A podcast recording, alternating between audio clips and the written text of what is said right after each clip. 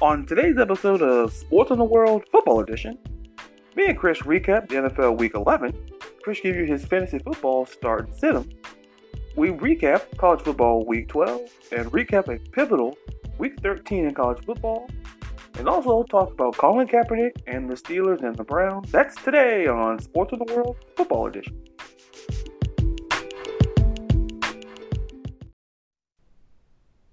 And welcome into this episode of Sports on the World Football Edition. I'm Ladarius. And I'm Chris. And if you're listening to us through Anchor, Spotify, Apple, or Google Podcasts, or wherever podcasts are heard, we both truly do appreciate it. And how are you, my man? I'm good, man. How about you? I'm doing good. Falcons win. You know, it's always it's always a great day when that happens. But, yeah, hell, even the Jets won. yeah, yeah. I guess they listen to the podcast like, okay, we gotta like we can't be ripped by these two. Anybody else, fine, but not these two. but that. But so a lot of stuff to get into. So let's just dive right on into NFL Week 11 and give me your thoughts on it. Uh, well, all pun intended. Week 11 was a big hit. uh, um, some great games all the way around. Uh, all starting with with Thursday. Uh, I know we're we're going to talk about uh, the behavior of some certain individuals on field uh, of Thursday night's game, so I won't talk into that. But uh, you know, Cleveland uh, rung the bell of Pittsburgh uh, with the victory, twenty-one-seven. Um, that was a, an okay game to watch, actually. Once, you know, uh, again, I, I think I just need to suck it up on Thursdays and stay up and watch these games. Uh, you know, because usually Thursday is one of my longer days at the office, so I'm I'm having to go in earlier to beat traffic and get into the city and so on and so forth. And then I'm staying late to get some stuff done, so I have less to do on Friday, so I can just you know put on my skates and skate out of there. Uh, you know, so Thursday nights for me, I try to go to bed early, and every time I stay up and watch a game, it's eh okay. I go to bed, goddamn World War Three happens on the field. Um, you know, so that was a pretty good game. Uh, like what you said, the Falcons and the Panthers. I don't know what happened in the locker room of the Atlanta Falcons. Something happened. I don't know if uh, the Falcons coach talked with maybe some unemployed people to see how the un- unemployment system was going, but something happened where the Falcons just straight trucked the Carolina Panthers. I don't know maybe if uh, Kyle Allen has just ran out of magic and spark because he threw four four picks uh, on Sunday, which is a little out of character for him. Um, Christian McCaffrey still had a good game. Uh, you know, he had 120 yards receive, 121 yards receiving, 70 yards on the ground. Uh, so if you got him in fantasy, he did you good. But out, out, of that game, that was really the only thing to take away from it from the Panthers. Um, their only points were a field goal in the fourth, fourth quarter. Uh, you know, Matt Ryan went 21 for 31, 311 yards on a touchdown. Uh, you know, uh, Hill on the ground went uh, 15 attempts for 30 yards really not too much moving on the ground. Uh, the story of the game was Calvin Ridley uh, going, you know, eight targets, eight receptions, 143 yards and a touchdown. Um, you know, that was a huge, huge mark on that. Um, and of course, Julio Jones, six receptions for 91 yards. Um, you know, they didn't pass around the ball too much, but Atlanta just played consistent on both sides of the ball. And I think that's where they have failed is specifically on defense. Um, you know the falcons just couldn't do it. You know even uh special teams atlanta did a great job uh so i'm just all three fronts uh fronts of the game uh i think were just well played. Um you know hopefully matty ice is on that that incline. He he, he was at the at the valley. Maybe he's going to the peak of the season so uh, we'll see what happens on that. Uh, of course the jets and the redskins was a very good game to watch you know, Darnold just had a great day. He went uh, 19 for 30, 293 yards, four touchdowns, and only one interception. Uh, so maybe Casper and his cousins finally left him. Uh, um, you know, so to actually focus and uh, you know get the ball downfield. Uh, you know, Le'Veon Bell one touchdown, 18 attempts on 59 yards running. Uh, receptions, he only had two for 33. Uh, you know, Robbie Anderson got punched in the end zone. Mr. Griffin got punched in. Crowder got punched in. Uh, same thing. It's just on both sides of the ball. Uh, you know, Darnold had a career high again, four touchdowns. Uh, defensively, the Jets played incredibly well. Um, you know, everything clicked with uh, with the game. You know, again, it, it's only Washington, and of course, they're one of the worst teams in the NFL at one and nine. Um, but you know, it at least gives, if not uh, fans hope, at least Darnold hope that he's not like a complete failure. He has the potential. I mean, our offensive line is is his biggest enemy. It's not the it's not the opposing team's defense. It's the lack of coverage that he gets. Mm-hmm. Uh, o line produced a little okay this week. Um, there's still room to grow on it. Um, uh, there's just so many good games. Uh, the the Pats and the Eagles was actually a good game, better than I thought it was going to be. Um, the Cowboys and Lions. So I, I, had a chance to watch that game and the Vikings and Broncos game. And both games were incredibly well. And this, uh, I'm I'm gonna start saying we might have to pay attention to Dallas. Dak Prescott went out there, and you know, uh, Detroit isn't a a slouch defense. They're definitely not the best in the NFL, but they're definitely not the worst. Um, you know, Dallas went out, out there and and performed with authority.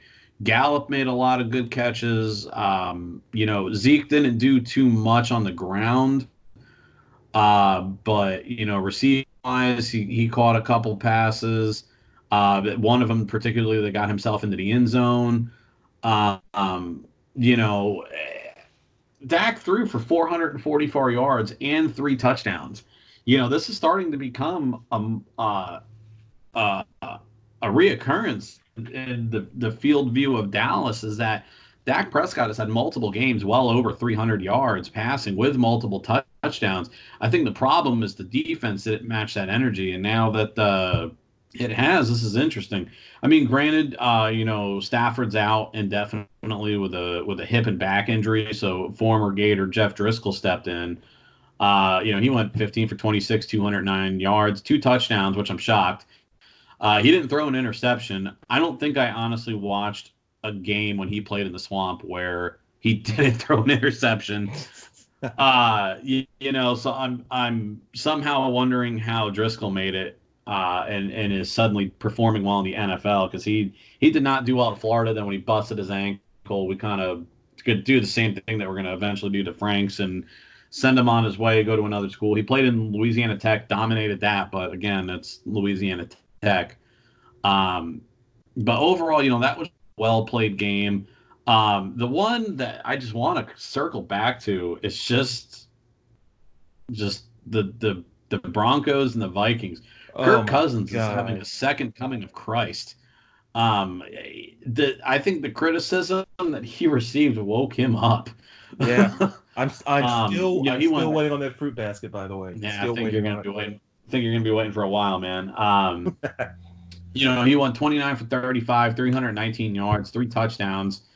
Um, they did not have a successful running game this week with Dalvin Cook. Unlike last week, Dalvin Cook could not be stopped the previous week. There was nothing you could do, no matter what you did. That man just bowled through you. Uh, Denver somehow found the answer to, to put a cork in Dalvin Cook. I mean, he did score one touchdown, but he had 11 rush attempts for, for 26 yards. Um, and he only had five receptions for 31 yards. So he really wasn't a threat this game. Um, the big showstopper was, you know, was Kevin Rudolph uh, and Stefon Diggs cracking open. Uh, you know, they were down what uh, uh, the uh, it was twenty to zero at halftime. You know, normally when you're at that much of a point spread, you kind of watch. You know, you, you write off the game and say, oh, you know, they tried, and they came back and they won 27-23. Uh, you know, so hats off to the Vikings. They're another for real program. I I expect to see some great things out of. Um, you know, like I said, there is just so many good games the, the Chiefs and Chargers. That actually that game was a little bit closer than I thought it was. Um, you know, and then the other curveball is Chicago. You know, Chicago's in a situation where Trubisky, I don't think, is the answer at this point. They benched him in the fourth quarter, and they said it was for an injury-related uh, sitting, not a performance-based sitting. Um, so I wonder well, the truth to that. I guess I'll ask. But you know, what does Chicago do at this point after the season? Um, you know, we're we're heading into you know week twelve. So you've only you know got five more weeks left of the season. I, I don't think the Bears are going to see much of a playoff appearance. Did they make a move in the offseason? Did they try to make a move now for somebody in free agency? Question mark, question mark, question mark. We'll see. Um, but yeah, I mean, there's just like I said, there was just so many great games. I I, I could spend two hours just talking about this, but uh, you know, we got some other topics to cover. But uh, that's pretty much what I wanted to, to touch on this week. What about you? Well, you know, you, uh, I'm, I'm gonna circle back to the, uh, I got some things to say about Philip Crime Eastern Rivers. I got some things to say about that, but I, I want to go back to your point. I, w- I actually want to go to your point about Dallas. You know, for Dak Prescott, listen, they've won three of the last four games. You know, you know, Dak Prescott, ten touchdowns, three interceptions in that stretch. I think it's fair to say now, and I and I said this weeks ago you got to pay Dak Prescott, not Russell Wilson money, but I say in that class of Aaron Rodgers, if that makes any sense. In that I I honestly believe in Dak Prescott. The question becomes at this point of the season, the only enemy right now to me is Jason Garrett, is Mr. Clap Hands himself. Because I just don't I just don't foresee I just I how can I put this? I foresee a one-on-one matchup with the Philadelphia Eagles again to for this division. And if Dak Prescott can roll into that game playing that well, I I, I can see Dallas making a move. And I know you gave me a lot of flack for I ranked them really high in our in our NFL rankings. I think you I think you gave me a lot of flack for giving I think I put Dallas as a top ten team and you gave me yeah, I, I talked a lot of shit about that and and and I was like, no, I I believe in the team, not the coach. It's one of the things where I don't believe in Jason Garrett. I, I, I still believe that nothing short of an NFC Championship appearance, Jason Garrett is done. I just I believe. I, I just believe the expectations are just very high.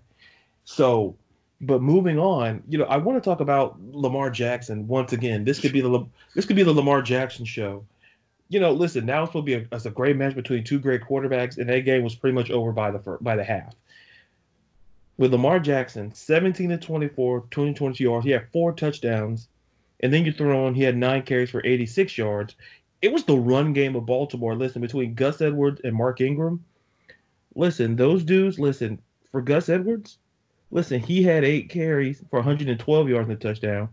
Mark Ingram in the pass game, three receptions, 37 yards and two touchdowns. For anybody who doesn't believe in Baltimore, Baltimore has beaten Seattle, they beat New England, and Lamar, and they beat Seattle on the road. So, in my mind, if Lamar Jackson is not near the top or at the top of your list, then we're not watching the same game. We're, we're watching the we're not watching the same game. He's the real deal. And listen, Deshaun Watson didn't slouch. He was 18 and 29, 169 yards, but he got sacked seven times, Chris. Seven. And yeah. once and once again, that's that still concerns me because you know why? Only three other dudes have been sacked more. Winston, you go out to Winston, Kyler Murray, and Daniel Jones. And none of those teams are sniffing the playoffs, but the Houston Texans are for a team in the playoffs, they got that old line was supposed to be solved, and they haven't figured that out. That's a deep concern for me. And you know, I'm a I'm a pat my back for the Atlanta Falcons. Listen, I didn't pick them, but that was part of that. I that's motivation. So, listen, for the for the Atlanta Falcons, they actually figured out Dan Quinn, like you say, he talked to a couple of dudes and found out the checks weren't as big as they used to be for unemployment. So he realized that listen, I got to start winning football games. Here's the thing: they had two interceptions all year. Like you said, they had four interceptions in that game. The defense had five sacks. I tell, I think I said this when I blasted the Falcons. Listen, and the two guys who stepped up were Adrian Clayborn and Vic Beasley. Who knew they were there? You couldn't tell the last, the first half of the season. They showed up and they played. Clayborn had two sacks. Vic Beasley had a sack. But going back to your point about Kyle Allen, it, it's it's been a listen right now. They've lost three or four. Kyle Allen, nine interceptions in the last four games. He's at he had zero interceptions in his first four consecutive starts. For eight, you know, for Christian McCaffrey, shout out to him. He passed LT for the most receptions by a running back in his first three NFL seasons. So kudos to Christian McCaffrey. Give him some love because that was the only thing working out of positive for Carolina that game. So Christian McCaffrey's looking around like, ah. So, but you know, you know, there's a couple of games I could talk about, but let's, I'm a, I want to go to Denver for a minute. First and foremost, twenty to nothing. You're on the road against a very good team. You get a listen, and and, and listen, and the Minnesota Vikings, listen, it's the first time in five years, Chris, that a team won a game after trailing by 20 plus points at halftime. In five years. In five years. That's that. So basically, it's like Mariano Rivera in the ninth inning that you can't lose. It's if you take away that ninth inning for the Diamondbacks, Mariano Rivera was spotless. If yep. you t- if you take that out of his career, it's the same thing the last five in the NFL. Twenty point lead, you should be able to win it, right? No, it's not Denver, not John Elway, Rocky Mountain High, not getting it. And and here's the more points. The Denver Broncos has not scored a touchdown in the fourth quarter in six straight games. Six straight games did not score a touchdown in the fourth quarter. And, in, in games decided by seven points or less, they're two and seven. They're two and seven. If they win just two or three more of those games, we could have a different conversation. But at the end of the day, I think you harped on it. I think you harped on it earlier on a previous podcast that listen, Vic Fangio may be one and done in Denver. Yeah. Because I, I can't see a situation where I'm not saying it's his fault, but what I'm what, what I'm also going to say is, is that it, someone has to someone has to fall on the sword. That's just someone has to be a martyr for this team, and it has to be the coach. Not say it, it should be John Elway, but that's a whole it's a horse of another color. But you know, good job by the Saints. You know, Arizona, San Francisco come at Jimmy G first 400 yard passing game. You know, the I want to shout out to the Raiders. This the rookie Max Crosby had four sacks. that's a rookie team record. That's the most sacks since Khalil Returner of the Mac did against ironically against Denver back in 2015. But I I I, uh, I want to go back to that Chiefs Chargers game. I saw the game. I'm just gonna simply put it like this. I think I've said it, and I think the last week I remember I said there was a coach that should be on the hot seat, and I never revealed the name of that coach, if I'm not mistaken. I realized it's Anthony Lynn and it's Anthony Lynn for the LA Chargers. I was that was my thing last year where I'm like where I said last week. At some point, at some point, eh, his interceptions, Philip Rivers has gotten worse. And this season, the fourth quarter, I'm gonna read you some numbers, Chris. Thanks to the fine folks at NFL.com. Because you know, uh, you know me, I love a good a good set of numbers. Here's the thing. This is Philip Rivers in the fourth quarter. In the fourth quarter, Philip Rivers is 77 to 134. So basically, he's completing 50% of his passes, 910 yards, five touchdowns, six interceptions. He has a QBR of 72. So you're thinking that's pretty bad, right? That's I'll, I'll go worse. Philip Rivers in the fourth quarter with her within seven points, 40 of 83. So basically 48%, two touchdowns, five interceptions.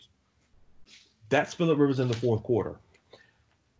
And and at some point, I got the the way the Chargers are playing, the way the Chargers, the, the expectations I had for them this year were the same expectations I had when I was going to watch Street Fighter.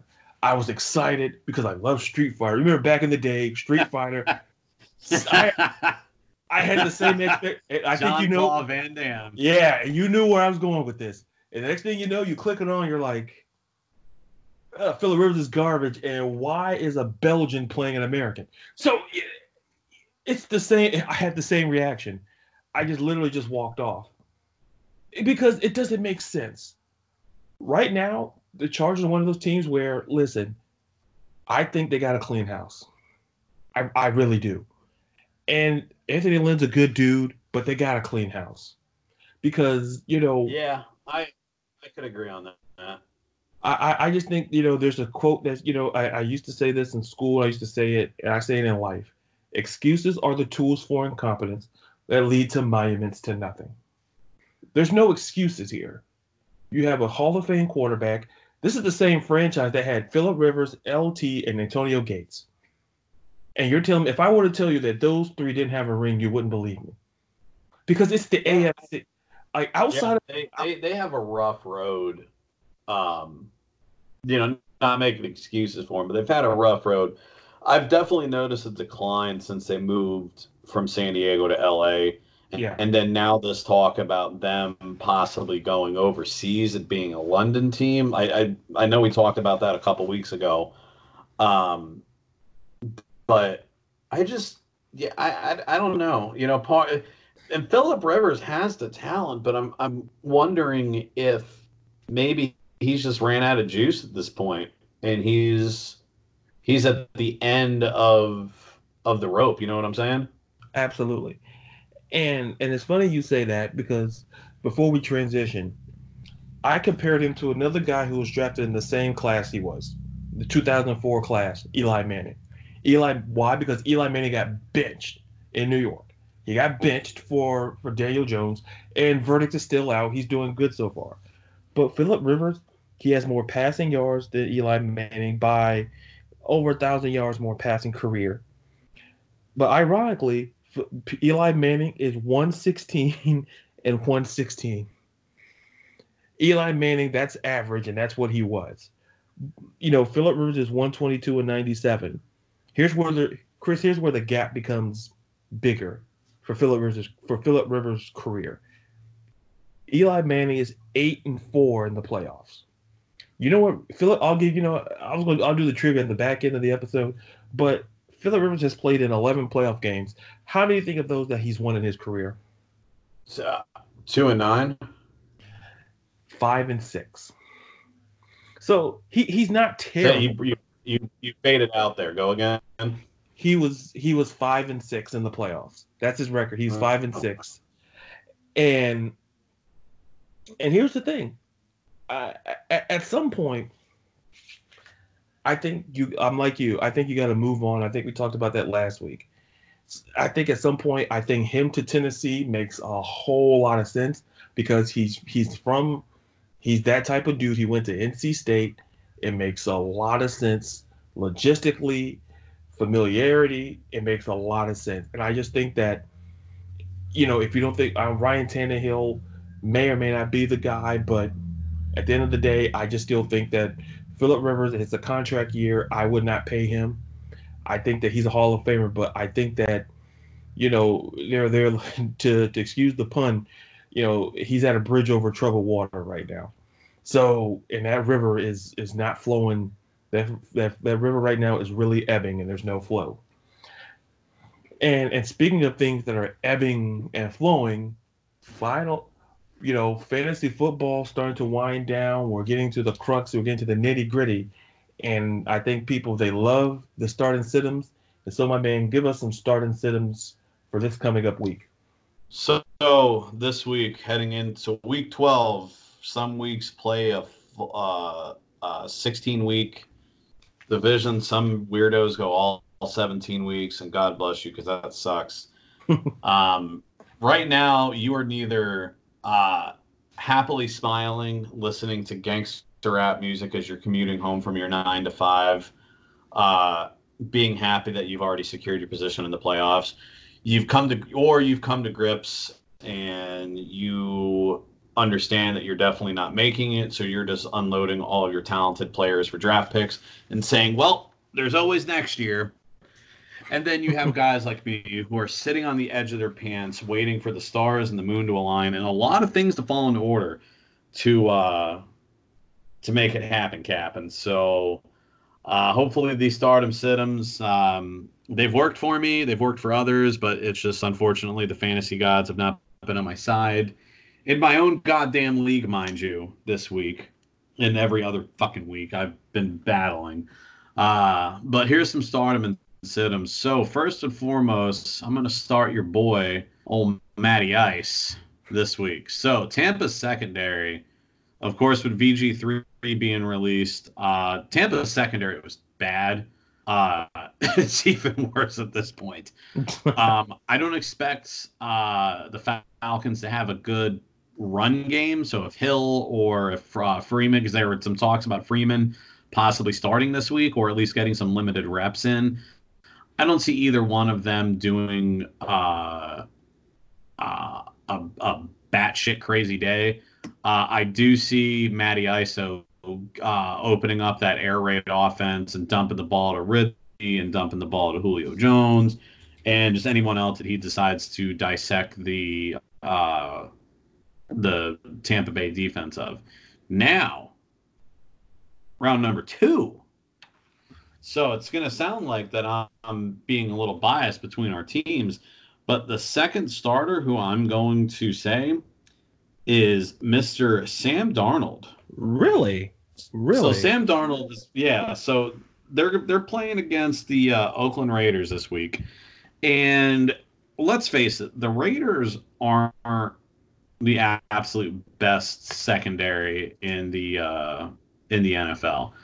Um, you know, Oakland's defense has surrendered the sixth most passing yards per game on average of 262 yards to opposing quarterbacks.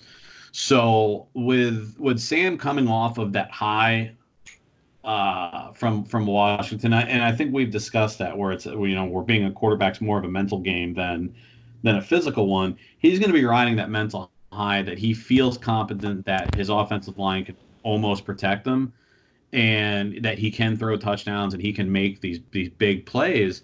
So I, I actually see a big game. I'm going to recommend starting him again. When you're playing the sixth worst passing defense in the NFL, that does help a rookie quarterback. Yeah, it does. Uh, um, you know, possibly some other ones to, to look at would be uh, Jacoby Brissett and Carson Wentz. They both have favorable matchups. Questionable, uh, borderline favorable. Um, now on the sit side, um, first and foremost, uh, Dak Prescott, as much as we both just praised that man, he's going into Foxborough uh, to play against the, the the Patriots defense, and and they've never been known, honestly, for a great defense for the years that they've been dominant. It's always been Tom Brady and Amendola and Edelman and Gronk and Moss and this guy and that. No one's really talked about the defense because the Patriots have always been one of those teams that they've had an average defense and their offense will just outscore you. So they don't have to worry about it. Uh, Dak Prescott is a very, very risky start. Um, I wouldn't recommend it if you have another quarterback that's possibly playing a better matchup, and especially if you're in a bad situation. The last thing is a quarterback to take a shit on you this late in the season uh, and cost you a game. Um, Aaron Rodgers is another one. I know it's, I'm, I'm picking on all the superstars this week. Uh, Aaron Rodgers, um, they're going into San Fran this weekend. Uh, uh, know, they, they've allowed. I mean, the Niners have allowed the second fewest points to opposing quarterbacks. Um, I don't see him having a fantasy upside Sunday evening against San Francisco. Um, San Francisco is playing all eight cylinders. They're fast firing. They're doing really good.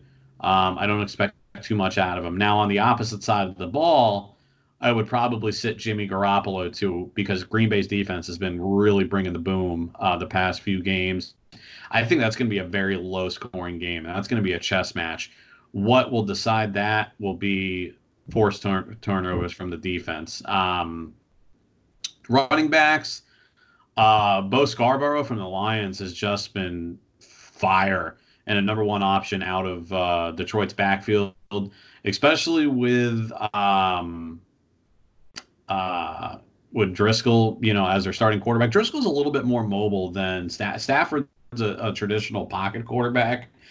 Um, Driskel can run that RPO style offense, and he's got wheels on him. He's big, he's tall, and he's fast. Um, he just sucked when he played at Florida. Um, but you know, Scarborough can match that speed, match that power, and that I think opens up a, a fourth dimension for that that offense for Detroit. Another one would be Jonathan Williams for the Colts. Um, he should be a, a good lineup. They're playing the uh, the Thursday night game, I believe, uh, according to my notes here. Um, this should be a, a, very entertaining game to watch. I think he'll have some big uh, some some big runs. Um, and we talked about it. Uh, running backs to sit are going to be uh, Brian Hill from the Falcons.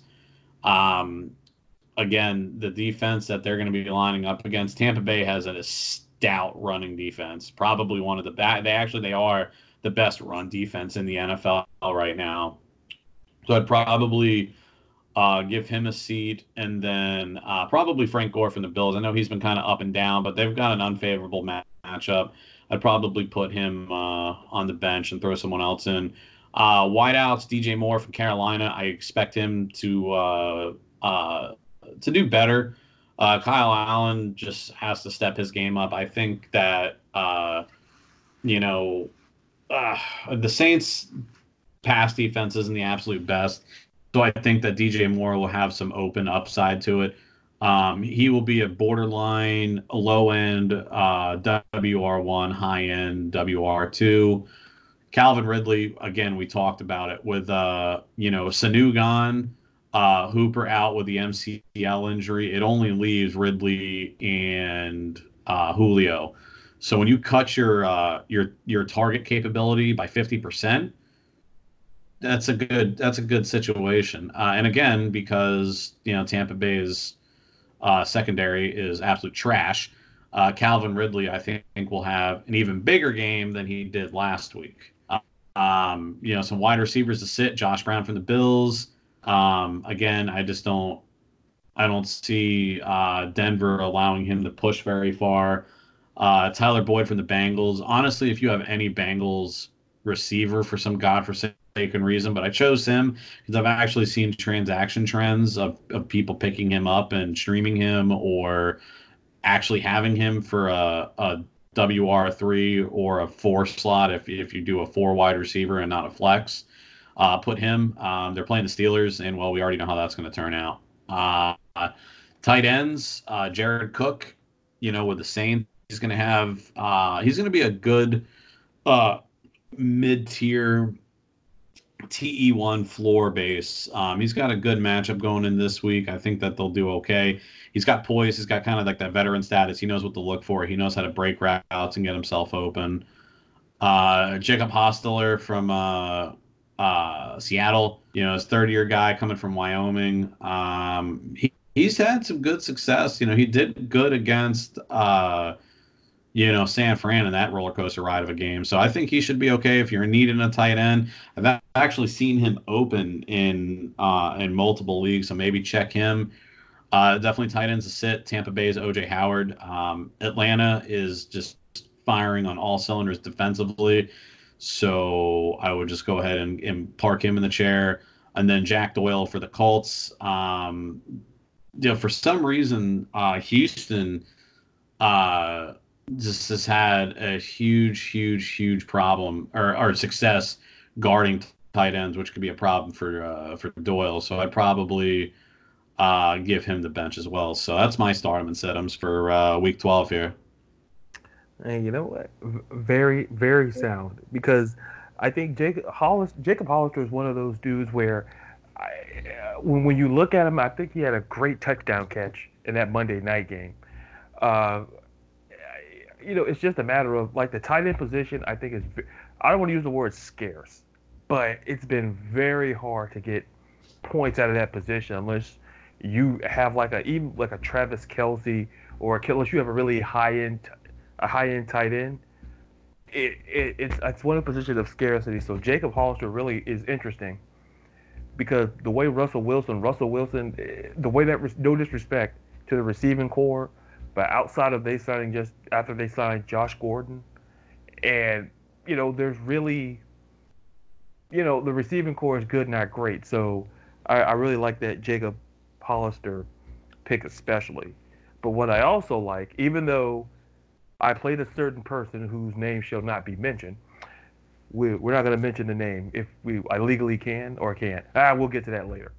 But but you know, but give me your thoughts on, on our league, in, in your opinion. It's a shit show, man. you know, uh, it's it's like the Matrix. Everything you think is wrong. You know, we're like like when you think you actually you're you're onto something in this league, you're not. You know, um, I drafted the best team. I have the most points. I am over 200 points ahead of the closest person to me, and, and I'm in sixth place. So riddle me that, Batman. Um, you know, the, I, I was I was happy to to give you an extra L uh, this week, so that kind of warmed my heart a little bit. Um, unfortunately, for me to move up, I've got I've got some hurdles. I definitely have to win out the season, and I have to have a couple guys in front of me drop a game or two um, to push me in the direction that I need to go. I definitely think that in the second division that you and I aren't in, um, that's already been secured by uh, by Trump that bitch by Matt. Uh, uh, so shout out to him. He's nine and two, so he's actually got the best record in the league right now. Um, so he's been killing it. Uh, you're in second with at eight and three, and then I'm in sixth place with six and five. That um, that blows my mind. Yeah, well, you know what? I what killed me is last week and the week before I played two of the lower end people in my in, in our league, and I dropped both games.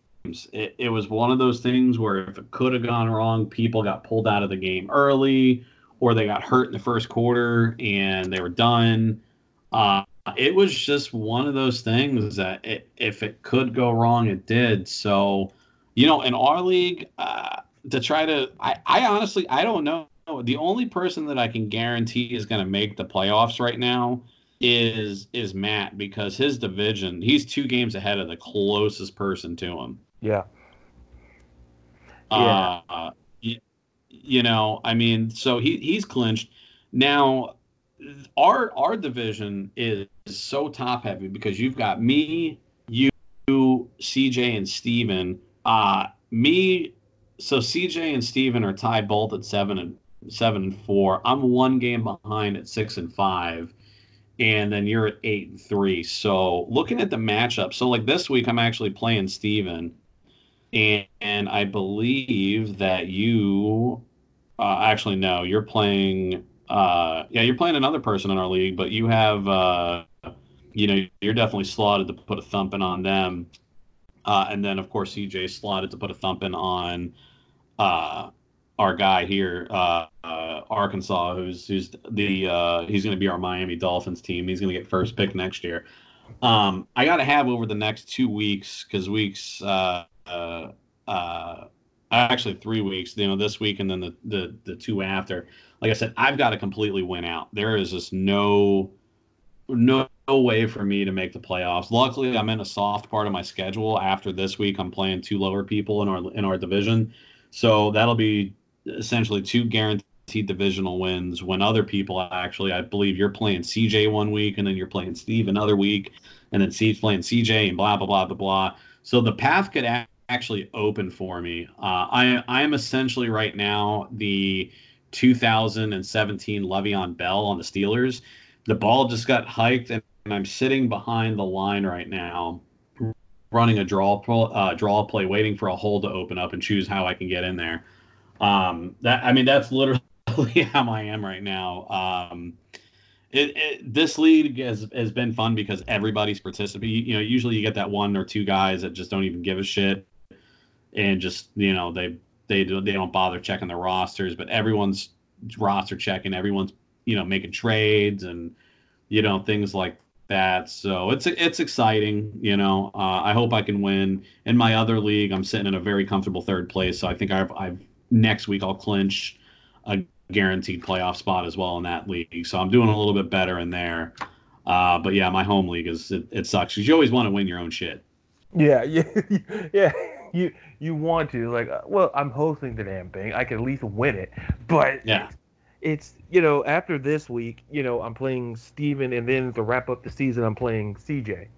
So you know, I felt last week, and if you guys see it on my social media, I put it on both my personal social media at Cubbies Fan uh, 77. I put it on the the podcast uh, the podcast Instagram as well at Sports the World about how last week the way I lost was awful. Where like oh, Cooper Kupp fucking screwed you, man. C- Cooper Kupp, listen, I'm gonna. I said it last week. I wasn't gonna bring it up. If he just a simple catch, a simple catch, I lost by less than two points, and literally all I needed was a catch from you. I don't care if you just would have caught a three yard. I don't care, Sean McVay. Like, listen, and that's why I'm glad your team lost against Pittsburgh. Yeah, you're not supposed to be bitter and salty, but listen, I'm not worried about my sodium intake right now. What I'm worried about is that, listen, I could easily have nine wins, right? I could be nine and two. I can take the loss to you. I can take that because I said, and I said, I think I packed my lunch and left. I'm like, nah, I'm not gonna try to make any fancy moves because I can't. I can lose to someone like you because you have that Bill Belichick roster. But and I'm no disrespect to nobody in this league, but I had that game. It was a game that I wasn't confident in, and and I all of a sudden I'm looking like, oh, I got a shot, and so I'm watching that game. I'm like, is Cooper Kupp going to give me a catch? No, no. And that's why they lost. That's I've I've had a few games like that where all it, all it took was a guy to give me a catch or uh, just just stupid shit like that that I've I've I've dropped more games that I shouldn't have uh than than me like the, the games that I'm actually like wholly 100% slotted to lose I, have only lost one of those and I, have had a, a lot of come from behind wins the the losses that I've received I've actually been slated to win by over 50 and 60 points, and I just I just get my shit pushed in like nobody's business. And but but but the one thing I will say is that it's very competitive, and and like I said, you know, I was really worried. You know, I, I was like I said, I was really worried. I'm not gonna lie. I was a grown man. I was worried, and I had legit fears.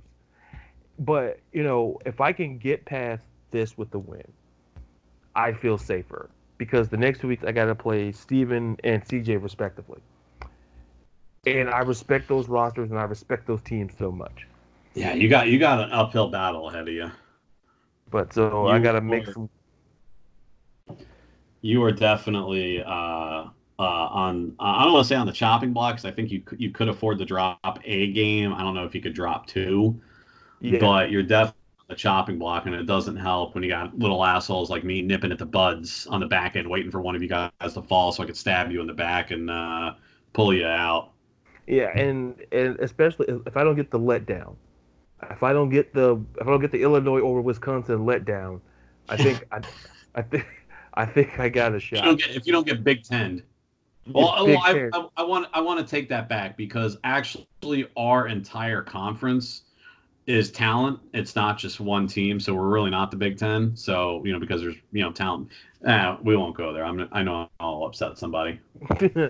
oh yeah, if, if, you're upset, you can send them to me. But boy, for the social media for the for the podcast is at Sports the World on both Twitter and Instagram. Go to the Facebook page Sports in the World, and ampersand for the word and. Go to the about tab list of this episode. Every episode, check out the content. I'll be posting questions and little articles there as well. So check that out if you have some some suggestions, as well as also if you have a chance, rate the podcast. You know, zero star, five star, rate it. You know, rate it four or five stars. Give us something to work on. If you give us five stars, our egos are going to be inflated. So give us four stars and give us something to work on. But speaking of things to work on, let's work on transitioning into college football week 12, where we learned a lot. I felt about one team, and one team really pissed me off. It's a school in Waco, but I'm not going to say which school it is. You guys can figure it out. But, but I'll get there when I get there. So give me your thoughts on college football week 12. Uh, you know, there were there were some good games. There were some games that um, you expected for people to win, and they did. Uh, of course, there was the occasional upsets. Um, you know, first and foremost, um, you know, we played Mizzou this week. Um, really didn't come along until the second half. Um, I've noticed it's been a reoccurring trend that we're a second half ball club, and that's good to play hard in the second half, but you got to play hard the first half too. Um, something's something's gotta gotta get figured out with that because that's just uh, especially uh, you know I don't want to say like a team like Mizzou because Mizzou's a good team. They're a very underrated team, and especially now that they've got the exposure in, into the SEC, um, you know they're getting better recruits, they're getting better TV time, so on and so forth. So, um, but all that said, you know Kyle Trask still had another great game. That's uh, how many games in a row? 6 mm-hmm. eight? No, eight games in a row that uh, Kyle Trask has thrown two or more touchdowns. Yep. Did you know uh, the only other Gator to do that? Oh wow. Okay. Well, nice. he's he he flipped the trivia on me. Um, I have two names. I have two names. So I'll, I'll, I'll let you narrow it down to one because he's won a Heisman, two, two national championships, and he's probably the most hated Gator known to mankind. Is it Timothy Tebow? Ding, ding, ding, ding, and we have a winner. Uh, yeah, th- those are the kind of numbers that this this young man's putting up as a backup for ever. You know, um, I fully expect him to close the season out uh, the following week. Next, you know, this coming week we're on a bye. Uh, we close the season out uh, at home in the swamp against Florida State. You'll see me there maybe I'll try to get some live uh, broadcasting in from uh, from from swamp level. I'll be sitting right behind the uh, the Gator bench, so I'm sure you'll see me on ESPN. And it's a night game too, so my bright blue jacket will probably pop me out of the crowd. Um, but uh, you know, Mizzou put up some good numbers too. Mizzou tried. Uh, they they really tried, but our defense was just just too much for them at the end of the day our offense finally woke up. I'm I was happy to see Kadarius Toney finally starting to uh, to kind of be twilled into the offense. I still think that he, he needs to be used more. I don't know maybe if he's still possibly nursing an injury or if there's something there to it. Um, but you know, uh, you know, Trask connected with you know Josh Hammond for that 34 yard touchdown pass and then La'Mical Perine on that 15 yard back shoulder in the dark corner of the end zone. That was just probably one of the best catches I have seen in college football this season. I was very impressed by that. Uh, all in all, we played well. You know, our run game is still something that's very questionable. Uh, you know, Van Jefferson did outright amazing. Uh, he had six receptions, 82 yards. Um, you know, then Hammond with uh, two receptions for 45 and a touchdown. La'Mical Perine four for 24 with a touchdown. Um, there's definitely some building blocks. There's always room for improvement. You know, we're going in at nine and two. Uh, you know, this could potentially be the first time in a long time we've had back-to-back 10 plus win seasons uh, when we beat Florida State. You know, which I can honestly expect that happening with the the stress that their program's in right now. Um, but some other notable ones, of course, you know, Alabama. We're going to talk about. Um, you know, shout out to uh, to Tua. Uh, you know, hopefully he gets better. You know, a, a busted up hip ain't nothing to joke with, especially at his young age. Uh, so hopefully he has a speedy recovery and uh, he'll be able to, you know, push his way into professional ball, or if he decides to stay and do college for another year, uh, whatever choice he decides. Um, but you know, uh, Alabama was just as dominant as we expected that that they would be. You know, 507 total yards of offense versus 262. Uh, I think they should have pulled Tua out sooner, but you know, hindsight's 2020. Um, but you know, so now the question is in the playoffs, uh, you know, is Alabama essentially out of the picture now because uh, they're not going to play for the title game. Um, you know, they've got the uh, last game of the season, the, you know, the Iron Bowl versus Auburn. Uh, you know, that could be a very questionable game with Tua pulled out of the picture. What happens there? Um, I, I think this might be the first playoff bracket that we don't see Alabama in it. And you know, I, I think that I think that's very feasible. I I, I really do, because you know, like I think Nick Saban said to the effect that that was going to be his last series.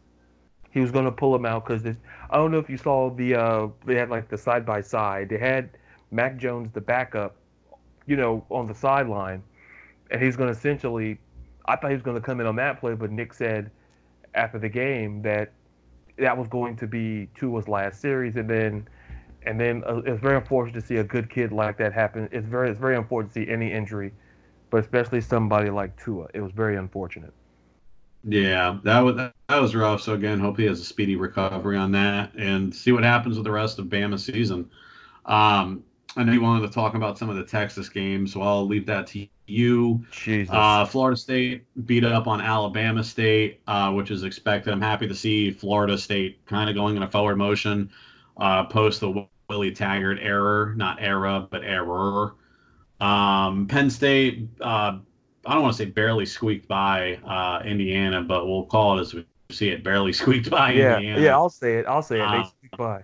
I'll say it. You know, and again, that's just my distaste for the Big Ten. Um, you know, Notre Dame, you know, put a thumping on the Navy, um, but you know, somehow Notre Dame's such a great team because they can beat a service academy. I heard all about that. How that was a very diversified win, but all right. Um, let's see here. What else? Uh, the Georgia and Auburn game. That was a fucking roller coaster ride. Um, you know, they went in the locker room halftime, 14-0 Georgia lead. Georgia comes out in the third, puts another seven up, just 21-0. All of a sudden, Bo Nix just wakes up out of nowhere and throws two touchdowns, and I think it was what like four minutes or less or something like that. Mhm. Um, if he didn't uh, make those last minute mistakes, and I, I don't know if it was so much him and if it or if it was coaching, um, but he he played well. You know, uh, that was a very good win for Georgia. Um, and and and I don't want to say a good loss because there's no loss that's good, but Nix really showed that uh, Auburn has a future quarterback within Bo Nix, and that they've got a platform that they're going to be able to build off of here in the future. Um, you know, they kind of struggled offensively, and, and they had some stall, you know, some stall drives, but um, it, happens. You know, better luck next time, I guess. Um, you know, Georgia, I think that definitely secured that four slot seed, um, and then they'll be awaiting the uh, the LSU Tigers for the SEC championship game. That's going to be a very, very interesting game to watch. I fully expect LSU to, to walk out of that the winner. I don't think Georgia will go down without a fight, and of course that'll screw up uh, the entire bracketing for the playoffs because you know that could allow another team in. Um, you know, of course, Ohio State beat a, yet another minor league team of Rutgers. I know they're very, very tough schedule. Um, I know that was a very diverse game to have to play Rutgers. You know, such a such a tough win. Um, that's all I'll say about that. Uh, Wake Forest and Clemson. So this is Clemson's real first tough game I think they've played all season against Wake Forest, and they put it to them, 52 to three. Um, you know, old sunshine there down in Clemson. Uh, Trevor Lawrence, he uh, he he he put the work, man. Four touchdowns, 272 yards. Um, you know, I think that's what pushed them back into the playoff talk, and then also with some teams winning and losing. Um, but that definitely was a. I, I would say that was a quality win. Wake Forest has has been the better of the ACC teams uh, as of late, and then of course just to further my my validity of the Big Ten, uh, Minnesota beats Penn State, Iowa beats Minnesota. Question mark: How good is the Big Ten? Eh, I'll just leave it at that. Um, again, yeah, I'm hating on the Big Ten, and and other news, water is still wet. But it just further proves my point uh, that you know, are they really that good, or does Kirk Herbstreit just love his alma mater uh, home conference and just feels the need to push them in? And uh, uh, other than that, you know, uh, there really wasn't too many great games. Um, you know, LSU, of course, beat Ole Miss as expected. Uh, the squeak out in Oklahoma and Baylor, uh, that they oh, Oklahoma earned that one. I'll, I'll let you cover that. Uh, other than that, you know, Oregon beat Arizona, and uh, yeah, that's really all I had, you know, for uh, for college ball this week. Because I know you wanted to cover a few things. Yeah, yeah. Yeah, thank you, thank you, Senator. Now, uh, I don't know where to begin. Well, first and foremost, Clemson gave me the win that I was looking for. Cause remember, I said last week, two weeks ago, I needed a blowout win from Clemson, and they gave it to me against arguably the best team they played so far. You know, no disrespect to Texas A&M, but you know, you could argue that I needed a decisive win, and Clemson came through for me there. You know, listen, Clemson 11-0 for the for the third time in five years, and old Dabo is 11-0 versus Wake Forest since he took the job. 11 and 0. And by the way, folks, they played them 11 times. So let's let's let's keep putting that perspective. Georgia Auburn, you cover that very nicely. Minnesota and Iowa, listen, Iowa had six sacks. AJ Epenesa, you might see that dude on Sundays, two and a half sacks. The linebacker Joe Evans, one and a half sacks. Listen, the wheels fell apart for Minnesota, and this is what I say: Minnesota has the listen in the in the Big Ten. They're second in total. They were second in total defense, and they were second in opposing first down via the rush. So they could. So they they stopped Minnesota's run game that was so popular. They made Tanner Morgan throw the ball, which he did, 368 yards. So, but the problem is Minnesota, and this is trivia time. So, Chris, when was the last time you think that Minnesota went into Iowa and won? The last time that Minnesota went into Iowa and won? Yeah. Uh, mid 2000s, maybe? I'll get 1999. 1999. You know, I was actually going to ask you to uh, give me like a five years. Yeah, five yeah. Years Don't don't worry, don't worry. You, I, I I gave you that five year buffer. I gave you that five year buffer. Excellent. So that was the last time they went into Minnesota to me. I don't think we've learned anything new, anything less. Like you say, by by by math, you know, well, Minnesota beats Penn State, then they lose to Iowa next week. Penn State barely squeaks by an Indiana team. And by the way, we'll get to that matchup shortly about who they play this coming up week. But I want to go to Waco, Texas, folks. Now, last week I was the guy. I went all in. I don't know if you guys like poker. I pushed my chips in. I anteed up. I went all in on Baylor beating Oklahoma. And you know what? I looked very smart for three quarters. I looked very smart for three quarters. And then all of a sudden it became like Rome crashing down. It was the Hindenburg, the Titanic, all an amalgamation of all of that in one half. And Jalen Hurts proved that, by the way, Alabama could use the Jalen Hurts right about now. But Jalen Hurts, listen, yeah, 30 or 42, 297, four touchdowns, interception. He had 27 carries. He had 114 yards rushing. And here in Oklahoma, this is what Oklahoma did in the first half. They, they only had three points. Listen, they had three turnovers, 10 points, and 12 first downs. That was Oklahoma. That was Oklahoma in the first half.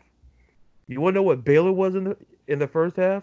Baylor, 31 points, 238 yards. They had 238 yards.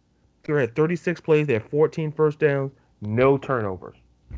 So I don't know, Chris. If you know, I know you love to read. I don't know if you read *A Tale of Two Cities* by Charles Dickens, but this was a tale of two halves. I don't. I don't know what happened. Mind you, it was Saturday night. I flipped in the game. I, I was watching. I was watching something that I figured, okay, Baylor can. I look good. I can come on the podcast this week and just be, be to use wrestling. I could be glorious. I can. I, it's my moment. Didn't happen.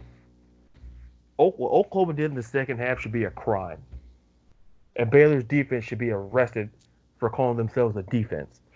In the second half, Oklahoma, 58 plays, 22 first downs, 368 total yards, and, get, uh, by the way, 24 points.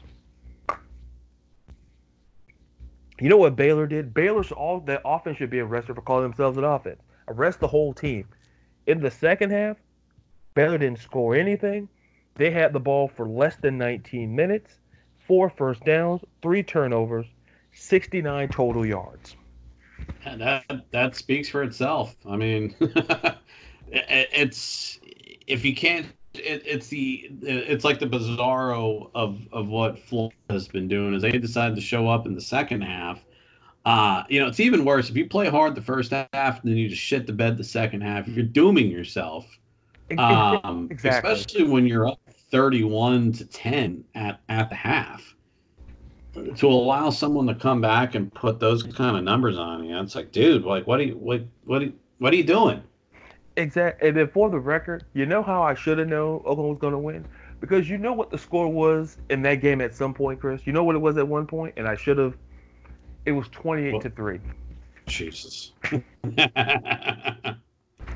I don't like. Listen, I don't like yeah, that score. Yeah, I mean that that. I, I, I don't like that score. If you know I'm a Falcons fan, we don't like that score. Quite frankly, they can abolish that score for all I care. And I should. And then somebody on the Baylor staff used to coach on the Falcons. I'm like, dude, you should have been to the locker room. You're the black cat. Get him out of here. Like it speaks for itself. I'm like Trump on that microphone. Get him out of here. Get him get, out of here. Get him out. Of, I'm like, get him. I'm like, hi. I should have. I should have called in. Like, no. Oh, he works on the staff. 28 to three. Get him out of here. And then, by the way, Texas, and I'm going to be real quick before we transition on, because we got a couple more things to cover. Texas lost to Iowa State, I believe. Yeah. And and by the way, Baylor. This, this is for for Texas. They have four losses in every single year of this decade. That hurts. they have they they have four losses, and I don't want to hear Baylor is back. I don't want to hear it's Charlie Strong's fault. No, you pushed out Charlie because Charlie was the problem, right? Oh, Charlie was the problem. If you would have gave Charlie a quarterback, I could argue Texas could have beat Oklahoma. It wouldn't be a problem. But the guy knew defense, and it's no disrespect to Charlie. You give him, you give anybody a decent quarterback. They'll win. It's, it's crazy. It's and so it so I argue, but no, you wanted Tom Herman, this great offensive guy, and and by the way, the backup you had, Shane Buechele, who transferred to SMU, has more wins than you, Texas and they're SMU. They're not SM who, they're SMU. So, so speaking of giving teams recognition and giving teams some respect, let's transition to college football. The week 13. To me, there's only three matchups to watch. I tempted with four, but I knew we had things to talk about. But give me some of your key games in this coming up weekend in college football. So definitely the game of the week this week is going to be uh, Ohio State and Penn State. Um, you know, Ohio State slotted the win. Um, Penn State did suffer the first loss to uh, to Minnesota a couple weeks ago.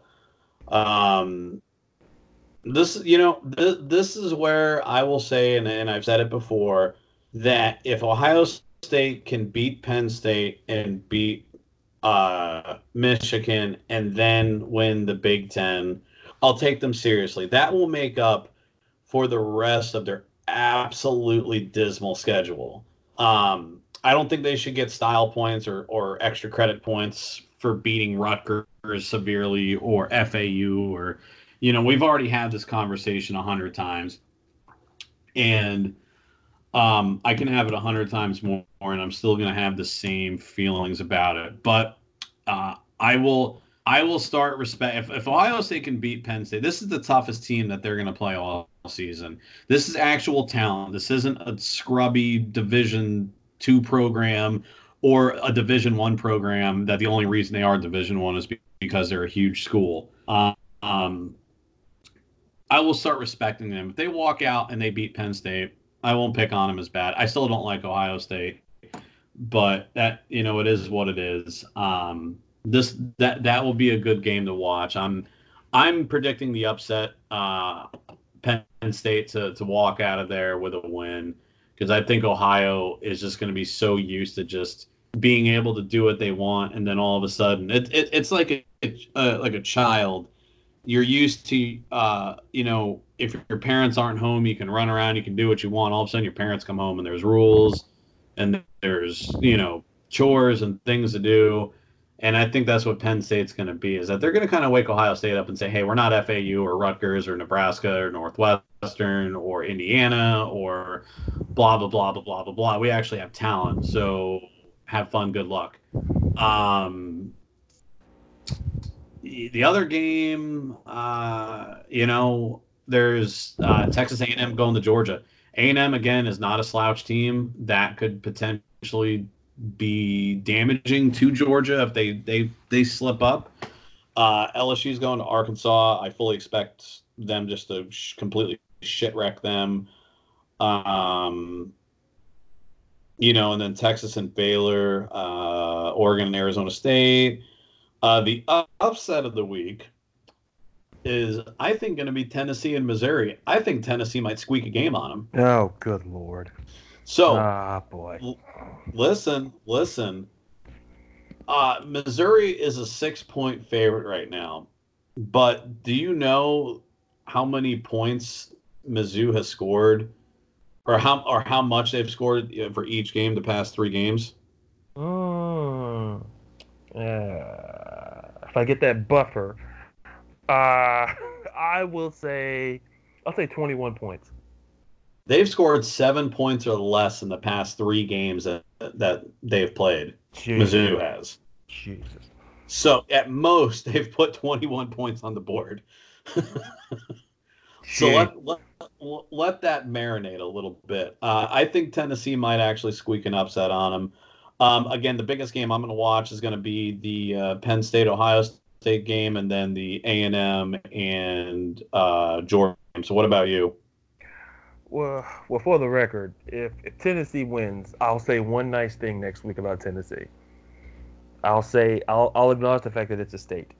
So, other than that, uh, but you know, I think Penn State, Ohio State, you know, to me, I I would go the upset, but I'm to trust Penn State. They're 18 and a half favorites. And quite frankly, you are what your last game is. And if I'm going by that criterion, Penn State essentially got by a basketball school. Let's just be honest. And, you know, and James Franklin is one in four versus Ohio State.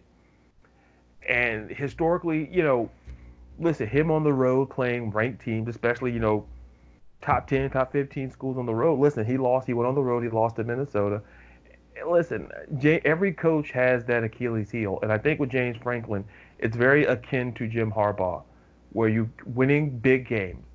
It's one thing to, to slaughter Maryland. It's one thing to, to blow past Rutgers. But can you beat the top of your division? That can you beat the top of your conference? That was my biggest thing about Clemson. If Clemson, what I asked them to do last week, blow the doors off of Wake Forest. That's what they did. Now I have no problem with Clemson in the top four because they needed that. They needed that win for my eyes. But I expect Ohio State to win. I'm not going to say by 18.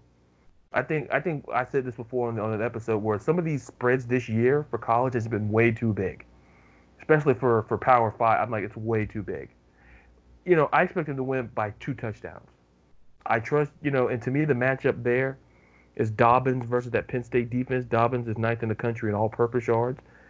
And listen, Penn State's defense not a slouch. They're seventh in the nation in scoring defense. They're only giving up about, mm, give about 14 points a game. So I expect that one to be very, very close. And Herbstreit probably wearing his Ohio State underwear that game. So, so I love you, Herbie, if you listen. And Texas A&M and, and Georgia really fascinates me because if anything, Chris, I would put Georgia on upset alert. I, I, I really would, because Texas A&M, like you said, they're not a slouch. Texas A&M, they've won four straight games in the last five or six, and but the problem is like this is the first time they played against Georgia since the realignment of the conference, and the last time that they've won against Georgia in the history of college football was 1954. That was. Hmm that was what milk you can get from a cow when it was legal. So, but what I really like about the Texas A&M, I really like Kellen Mond. I like I like Jimbo Fisher. And the thing is, but they've had five games this year, and this troubles me. They've allowed a quarterback 60% completion or higher. They're two and three. Jake Fromm is just a very accurate dude. We could argue about how many. We could argue those semantics, but the reality is that Jake Fromm is a very accurate quarterback. But and to me, the key matchup here is third down conversions. Georgia, they convert about 48, 44 percent of them. Texas A&M, right up there at 40, right there at 43 percent. So whoever can get more convert on third downs, because that's what Georgia's been winning the last couple of weeks, in my opinion. That Florida game came down to converting on third downs. Yep. 100%. And Georgia, and Georgia did. And against uh, uh, Auburn, really much the same thing. If you can stop these dudes on third down, especially these last month of the season, you know, somehow or another, stop Jake Fromm from getting it to Lawrence. If you can make those plays, it's very helpful. And and one last game, because I want to give love to the Pac-12. You know, is is is Oregon at Arizona State. I it, to me, you know, Oregon. Listen, Oregon's favored by 14 and a half listen, Oregon's won 11 of the last 12 meetings. You know, but Justin Herbert, and and I know I promised to do the quarterback rankings, but with Tua getting hurt, I'm going to reconfigure some things. So next week, I promise you, I'll give you my my college quarterback rankings. You know, next week. That's a that's a promise. But Justin Herbert, you know, Justin Herbert's had a better year than he had last year. He has 28 touchdowns this year. He had 29 all of last year. He became more of a pocket guy. You see it in the numbers. I give Mario Cristobal, a guy who can actually coach, I gave him flack. He's in that Ed Orgeron class. I gave him a lot of flack. They're doing well. You know, for Arizona State, Jaden, you know, Jayden Daniels, listen, he's the team's second leading rusher. As a passer, you know, 14 touchdowns, two interceptions. You know, I'm, I do not sleep on old Herm out there in Tempe. I, I don't sleep on them. There's, you know, Herm is still figuring some things out. So I'm, I, I would say Oregon show up and, and at least until my key matchup there is the front seven of of Oregon, who's been playing. Listen, 32 sacks. They're tied for 15th in the country. And that O line, Chris, that O line at Arizona, you, me, our buddy Derek, and you can get two other dudes. We're a better offensive line than Arizona State's offensive line. Yeah, they've been having some serious, serious issues uh, on on that front because I, I mean they've allowed 25 sacks. That's tied for 96th in the country. And and you're playing a team that that gets 32 sacks. So essentially they average about three sacks a game. So so I'm booking I'm booking Oregon for at least three sacks. You know I, I'm not a Vegas guy, I'm not a gambling guy, but if you are, three sacks is not the worst idea in the world. Yeah, yeah I can see them getting that easily. And, and speaking of gambling and, and, and taking chances, uh, let's. I, I want to talk about Colin Kaepernick. I, I do. I do want to talk about Kaepernick. I know you you have some thoughts, so I'm going to sit here and drink my water. And and Chris, I know I'll give your thoughts, and the floor is yours, my man. So, viewer discretion is advised. Oh yeah, yeah. You you you, so you took us to this. First and foremost, before anybody makes any accusations of racism or anything like that, think long and hard about before you accuse people of that that is the first argument that anytime I've ever had a discussion about Colin Kaepernick, because I'm automatically accused of, of essentially being everything but a fucking Ku Klux Klan member and a Nazi. Um, now, first and foremost, so what Colin Kaepernick did, Colin Kaepernick exercised his First Amendment rights to freedom of speech um, when he started, uh, you know, this whole this whole kneeling movement. So, um, I have absolutely no problem with what he did. He felt that there was an injustice in the world uh, towards specific individuals involving interactions with law enforcement agencies. Now, I don't believe that anyone's voice should ever be silenced. And if you feel strongly about something, you should have the right to speak on it. Now, again, I got no qualms of why he did it. And I also know, and then before you say, oh, you know, why don't you, you just think he hates his troops? I know he doesn't hate the, the U.S. military because it was And for the people that don't know this, I mean, you know, maybe I can even educate somebody on this. It was actually a special forces. Uh, I think it was an officer in the army, uh, mm-hmm. Green Beret, that that reached out to Colin Kaepernick and spoke about this. So, a a a, a U.S. military uh, person told Cap that, hey, you know what? There's no sign of disrespect uh, to to take a kneel. Now, I've seen military funerals. I've I, have i have attended one or two where you know they're kneeling to hand the flag to uh, the widow, or you guys you're kneeling to uh, to somebody's tombstone, or if you're at church, you take a knee and you pray. Um, or playing ball back in the day, usually if someone on your team got hurt or on the opposing team, you take a knee. So I got no problem with how Colin Kaepernick went about it, or excuse me, how why he went about it. My problem is how he went about it. Now, in any professional organization, whether you are a shelf stocker at Walmart, a cashier at Publix, a server at Chili's, or the CEO of a Fortune 500 company or some some asshole like me who is in, in senior management in in a, in a multi-billion dollar company there is a written code of conduct and there's also an unwritten code of conduct. Um, you don't necessarily have the freedom of speech within your employer um, if you are employed by let's say the united states government you can't walk around saying fuck america all hail russia if you're serving at Chili's, you can't walk around saying "fuck Chili's," uh, Applebee's is better, or if you're um, uh, let's say like a sous chef at, at, a, at a, a restaurant, you can't write like fuck Trump and chocolate uh, on top of a cheesecake. You know, like there's certain things you can't do because you're there representing the company. Now, what you do on your personal time, now, many of, of the listeners know, uh, you know, I'm a very political person. I don't bring my politics into my workplace. Um, I only have one coworker of mine who's a very, very dear, close friend to me that can actually identify who I vote for politically and what I stand for politically. I keep those views to myself because I work in a very mixed, dynamic company where I have a corporate office in LA, I have a corporate office in New York, I have an office in Atlanta, you know, and I have people from all walks of life, uh, rich, poor, middle class, uh, you know, whatever, that I work with that, you know, I don't want to get in trouble. So if I'm with a client, let's say like I, you know, I live up north now. I'm working with a client in, let's say, um, Queens. Typically, Queens votes very Democratic. I'm very not Democratic. Um, and customers talk about how much that they hate Trump or, or uh, even previously when Obama was in office and I was working down south and I could be in stores in like North Carolina and they're like, you know, fuck Obama or fuck this.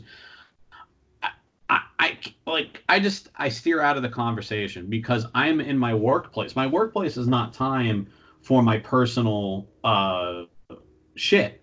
Now, if I'm off the clock and now people can say, well, athletes aren't off the clock. Well, you're right. They're not because they always got a camera up their ass with paparazzi. But if you feel strongly about a situation, you can speak on it outside of your workplace. Colin Kaepernick has more money than probably you and I combined will ever make in our lifetime. He could easily rent out Candle Candlelight Stadium, you know, when he was playing for uh, uh, for San Francisco at the time uh, he could rent that out. He could rent the fucking Staples Center in downtown LA out if he wanted to for a night to speak on what he, he thought was a social injustice and and how we could go about uh, addressing these these racial inequalities. Now, what upsets me is that in today's world, if you don't agree with somebody, you know, for example, if I don't agree with the way Colin Kaepernick says it, or does things, I'm automatically racist because I'm white. Now, Ladarius, you're black. I willingly get on the show with you. You've known me since we were in high school. Uh, I don't recall ever making racist remarks or burning crosses in people's front yards. Um, you know, I've got black friends. Uh, you know, I've got a very close black friend that actually uh, I used his small business over any any other option to move me from Florida to my new residence up north without batting an eye. And I paid full price. I didn't ask for a discount. I didn't ask for the the, the homie hookup. You know, uh, I've got fellow black employees and coworkers and and so on and so forth. So that's what upsets me. Or on the other side of the coin is gentlemen like you, Ladarius, that if you don't conform and agree to these social aspects, you're labeled as a, like an Uncle Tom or other kind of slanderous remarks because you don't conform to the uh, uh, the way that you're supposed to think, not having the individuality of thinking. And I, I don't know if, if you want to talk on that for a second or if you want to jump in or add anything onto that. You, you know, you, you, you bring a very good point. In fact, it reminds me of it reminds me of high school. And it was it was I think it was I was it was freshman year 2002. And uh, you know, shout out to shout out to fellow pirates out there. Um and so I walk into biology and I was in the back. You know, it was, it was me, a group of people, and I don't specifically remember what I said or what I did. All I remember was that someone in that group called me an Uncle Tom. And, and and mind you, I was 14. You know, and I'm like, well, and, and it affected me the rest of that day. I'm not going to sit there and lie. I remember the day vividly. And and what saved me, I went home. I told my mom what happened. And to this day, my mom, I remember those words, and she said, "Is that your name?" And I looked at her like, "No, my name name's Ladarius." You don't have to answer to it. And and and Chris, I've taken that approach since the age of 14. It's where where I remember I did it, and I'll just I'll let you I'll give you the floor in just a minute. Um, I remember I put up something about I believe it's one I believe it's one of the shootings that happened, unfortunately. And and um, and I made a point that kind of went against the grain. I'll just leave it in that perspective. And and I was labeled Fox News. You know, I you know as a person of color, I, I've dealt with things, but but what I've also learned is that I don't knock people like you. If you say something against a person of color, I don't take it as a racist remark because a when you know the person, you know the quality of the person, you overlook it because you're like he's just being that's who Chris is. And this is and I know you don't need nobody defending you, but I'm I'm here to say that look, people like listen, he may we may have disagreements, but even on this show we've had disagreements. But never once have I sit there and took it as, oh, well, he disagrees with me because I'm black. I never took it that way.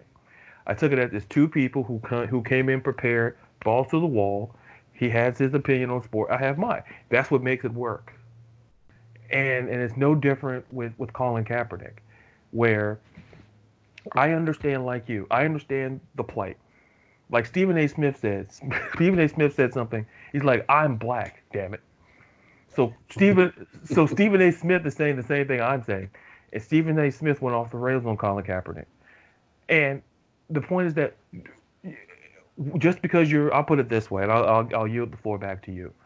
Just because of a, of a person of color the same as you says it, does not mean you have to align with it to fall in line, because history has shown where that leads to, and I'm going to leave it there. And and I'll say this, transitioning back to you, is is that with Colin Kaepernick, the biggest problem I had is that you had 25 people show up. You had 25 employers essentially show up, and you changed the venue three, I think two, three hours before the fact. And let's face it, that turned a lot of teams off because what I heard him say after that, he didn't say nothing about football. Bill Cowher on CBS, you know, on NFL on CBS said it. He didn't say nothing about football. He had two seasons, Chris, to have his own workout. Like you said, he has more money. He could have held his own private workout. I tell people he's not. Listen, I don't knock his agenda. I don't knock his cause. But what I do knock is that the NFL, the employer that, that shouldn't, quite frankly, had no obligation to give you that second chance. And they gave you that second chance. And now, all of a sudden, now you're sending out your tape to these teams because let's face the reality. You miss football because your agenda. Don't use your don't use your employer for your benefit. You're there to work for them. What you do after nine to five is what you do. You don't go on your job and create your political ideology, even if your office liberal, conservative, whatever it is. You go to your job to work. You go to your job to do your job.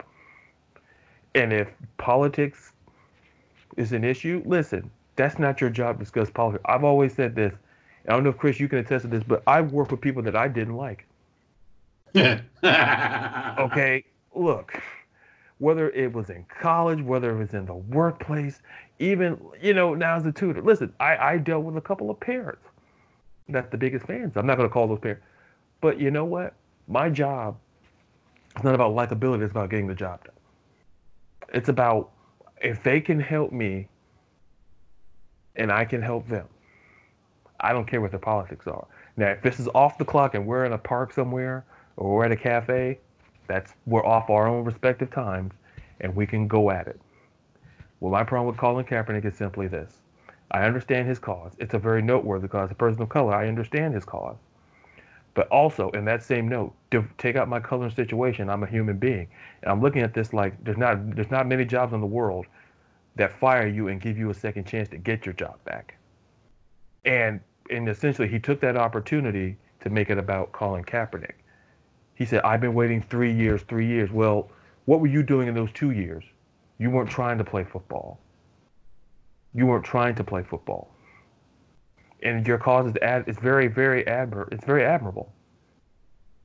Don't get me wrong. But at the end of the day, you're there to do a job. And don't use color. Don't use don't use that guise of race to come at me just like people came at Stephen A. Smith. I understand. But at the end of the day, I also understand that I can't go to a job I can't go and walk into a company and express and put a big flag. I can't put a big Florida Gators flag in the middle of, of, of the lobby. Because you know why? There may be, God forbid, Seminole fans there. So my point is that that's just sports, but the point is that I can't express my views because it may offend somebody. And then it's a trickle down effect. So uh, I'll yield it back to you. But but once again, being called Uncle Tom is something that if people knew how to use it, if being an Uncle Tom, I'll put it this way: if being an Uncle Tom means having an opinion that's that's that's of your own volition, then you can call me Uncle Tom all day long. And I'll yield yeah. it back to you. Yeah, I couldn't have put it better, man. Um, that that that kind of sums up a, lot of the things that I wanted to say. Um, you know, like what you said with Kaepernick um, about the thing with the changing the venue. So number one, um, I'm I'm going to describe a situation uh, of an employee and an employer and the employee's actions.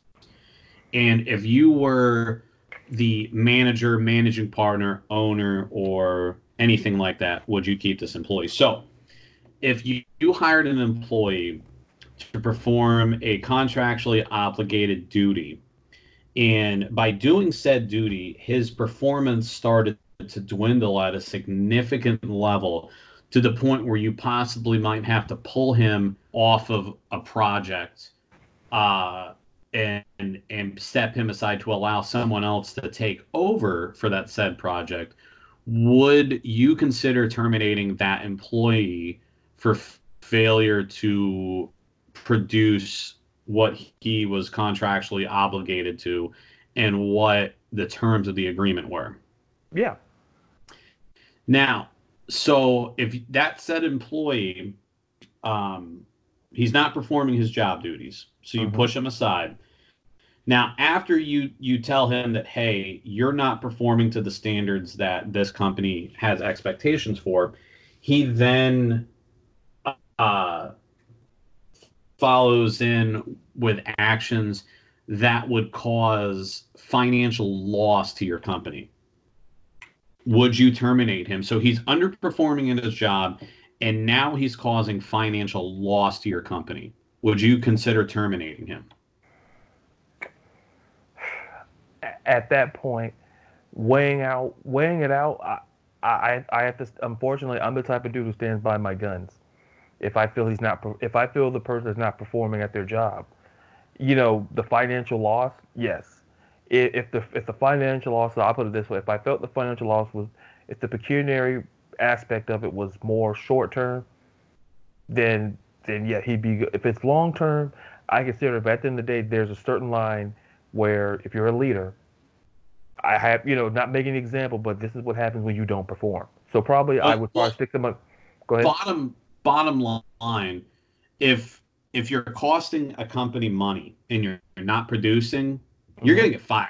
Exactly. Now, after you have an underemploying an underperforming employee who is now causing financial loss to your company, you fire him and he turns around and sues you. Would you hire him back? Oh no. That in the business world. So from from my realm, that's what's called a per- personnel risk. That is a, a a person that is a deemable and fashionable risk that can cause undue damage to your company. Now, all that being said, so I, I know that's a lot of fucking shit I just threw on the wall right there. I don't know any organization or any uh, uh, in, employment level from again the shelf soccer to the CEO that if you underperform at your job, you get fired because you cause your company to lose money, and then you turn around and sue them and expect them to give you a job back. What fucking drugs are you on, dude? And just like you said, he had two years. The man has more money than fucking sense. He could have been doing workouts. He could I, am not familiar with the rules or whatever. If you have to be invited to the combine or if that's only like a one-time thing, um, he could have he could have hosted. What he could have done is he could have rented out a a what he did a high school stay or school or or wherever he went after he changed the event the uh, the venue. He could do that in anywhere in the country and pay top dollar for that uh, practice facility and he could he could have been doing this every week. He could go and do a fucking Colin Kaepernick tour around the country. He could come down if he wanted to be seen by teams in Florida. He could go to Palm Bay High School and have invite Tampa, Miami, and Jacksonville there. Fuck it, let's bring in uh, Carolina, Atlanta, and and uh, and uh, New Orleans because they're they're not too far down the road. He could hold a practice there at, at, a, at a high level high school that has a good field and so on and so forth. Now, for him to change the venue kind of shows the man he, he wanted to be in control. This wasn't about playing football. This is about keeping his name relevant in pop culture and on Twitter and to keep his jersey sales up and his name in the market. This wasn't about playing goddamn football. If he wanted to play it, he could have done this for two years. And just like you said, at post practice interview, he didn't talk about uh, uh, you know football oh, why are you running from me? No, they're not running from you, Mr. Kaepernick. They are are not wanting to deal with your drama. You are a risk. You have sued a previous employer because they terminated you from your substandard performance and and cause a financial loss. Now everyone could say, well, he didn't cause uh, uh, anybody to lose money. People attendance dropped when he started this this kneeling thing. Attendance dropped nationwide around. DirecTV NFL Sunday tickets were being refunded. Uh, merch merchandise was being that is financial loss. At the end of the day, the NFL is a business and every fucking team is ran as an independent business. Now, I come from the business side of things. Now, I haven't been doing this for 25 years, but I, I've been doing it for a little bit closer to 10, and I have some experience with me. And I've ran into a situation where I had an underperforming employee, and I think we honestly might have even talked about this before. I had an underperforming employee that I gave every outlet of, of opportunity to to improve. I, I asked, what can I do? What can I do as your boss to make your job better? Do you need more reports? Do you need more tools? Do you need X? Do you need Y? Do you need Z? You tell me what you need and I will fucking get it for you. I threw the line out now month after month after month. Now, of course, the industry I work in is is a, a sales quasi based industry, so numbers matter matter and that's in a lot of a, lot of companies numbers matter it, you, how much profit are you bringing to the company um, he his his profit yield was low he was spending more money than he was making. And I, I wrote him up numerous times, more times than I actually was allotted to. Because normally, how my company operates is it's a three strike process, and strike three, your ass is going back to the bench, like you just saw Mariano Rivera cutter. Um, but I, I, I kept trying to just go with this dude and I gave him every opportunity, and that it was the final straw that broke the camel's back. He lied to me about something. I gave him a moment of truth because I knew he was lying, and I had the evidence to back that he was lying. Uh, so I terminated him. Now he threw this big giant fit, and he was a person of uh, of a Jewish descent, and, and automatically accused me of being anti-Semitic. My boss is Jewish. My company CFO is Jewish. My COO is Jewish. Um, my office manager is Jewish. My production manager is Jewish. Yeah, if you see, there's like a long fucking list I can go on. Uh, you know, my company's based out in New York, so all pun intended. You can kind of fill it in where most of it lies. Um, but that was his first accusation to the point where he took it to a lawyer. We got served. Uh, I had to do a few depositions. Uh, I had to have my computer actually taken by our IT department on site to have all of my emails emptied out and every form of communication, my cell phone, uh, if I had any notes on them, because he tried suing us for this.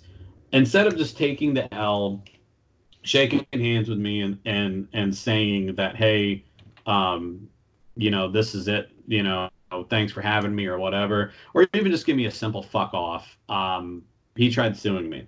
Luckily, he made the threat that he was going to do it and didn't realize that the room that he was in, just like every room in our facility except for you know main offices and and restrooms, all public areas of our main corporate facility are under video and audio surveillance.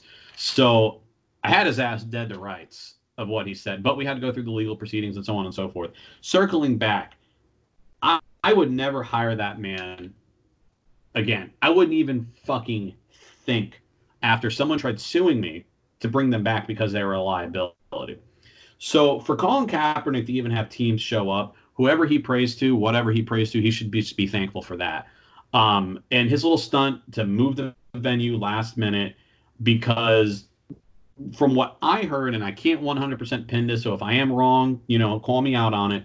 Uh, is that the reason why he didn't want to go to the NFL sanctioned venue is because in the contract it stated that if a team did not sign him or no teams showed up or no teams were interested, he could not sue the NFL for a second time. His little him and his little lawyers didn't like that, so they changed the venue and said, "Well, we'll just go do our own thing." And I what was it? Eight teams? Was it teams that showed up? Yeah, it was. It was significantly less than half than those who showed up at the Atlanta Falcons facility this was a fucking media ploy at the end of the day. Um, I, I, respect why he took a knee and, and his vindication on that, but unfortunately, freedom of speech doesn't come with a dental plan. And the dental plan in this job, what or in this situation, was his job. You can say what you want, but you always can't uh, uh, be afraid of the consequences. And his consequences were his career. Um, there's a time and a place for politics, and unfortunately, the workplace, as much as you think you should, I challenge any of you to pass out literature for something you believe in or or disbelieve in or your hatred towards a, uh, an elected official or if you don't like the police go to your workplace right now if you are a server and you work for a restaurant write fuck the police on every single plate if you are in the banking industry um, hand out as you're handing someone their their their uh, deposit slip back or whatever you do. I don't fucking go to banks. So I do everything electronically. Um, wh- whatever you hand back, hand a, a, piece on how the Federal Reserve is a scam. Um, if you are a policeman, uh, I, I, don't know, but you see where I'm going with this. I mean, mm-hmm. if you do this in any other industry, you would be terminated. So when everyone's shocked, oh my God, Colin Kaepernick got fired and no, no one's going to accept him and it's unfair. No, Unfair would be if he just sat silently and he was just randomly picked on and then and then pushed out of the league. He brought the attention to himself. And actions have consequences. And unfortunately, you have to learn that as an adult. For every action, there's an opposite but equal reaction. That's fucking physics 101, man. Um, I can go on and on and on about this. Um, I could care less if Colin Kaepernick plays. Personally, for me, if I owned an NFL team It's not the fact because that I am racist or whatever. Even if I needed a quarterback, I wouldn't have gone because of the risk. I do not want to risk the financial loss that my team could occur by having a quarterback. Let's just say so he can make uh, some good throws uh, uh, with no pads on a high school field with people he's probably already been practicing with. Let me throw a playbook in front of him and say, you start Sunday and line him up against the fucking 49ers, the Seahawks, or the Texans, or the Patriots, uh, you know, or the fucking Panthers for that matter. Whole different ball game. I wouldn't hire him out of the simple fact that he is a personnel risk. His attitude could be detrimental to the locker room and it could cause financial loss. Teams could say, if you sign Colin Kaepernick, or fans rather would say, if you sign Colin Kaepernick, uh, we're not going to show up. Let's just say 25% of the stadium decides, season ticket holders, we're not going to show up. Fuck you, we're done. That's money lost. That's concession loss. That's parking loss. That's a that's a ass in the seat loss. And how many games have you gone to where you haven't bought like a T-shirt or something while you're there, or a hat, or a scarf, or a beanie, or whatever? It's the long list, and now that will affect NFL total sales because people will see if that, that's how it's going to be. I'll boycott the NFL and I won't get my ticket. I won't do fantasy football or I won't do this or that. Now, I'm not that kind of asshole that would go out and go do that because what Colin Kaepernick does is what he does. I could give a shit if he plays or not. But from a business standpoint, hiring him is a liability.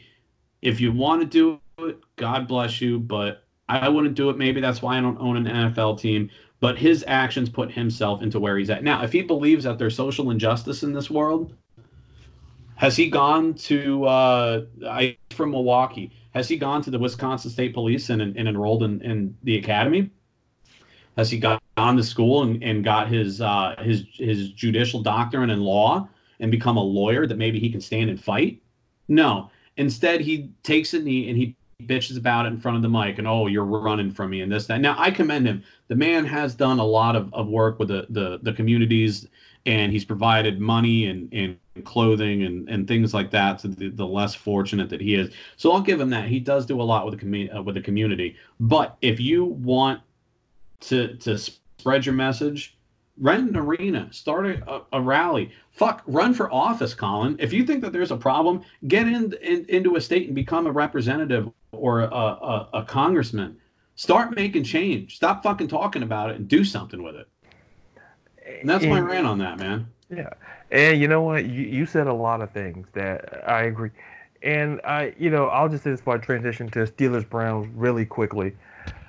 Is is that I I take what Tony Dungy, uh, a coach that I respect. He's very well respected in the National Football League.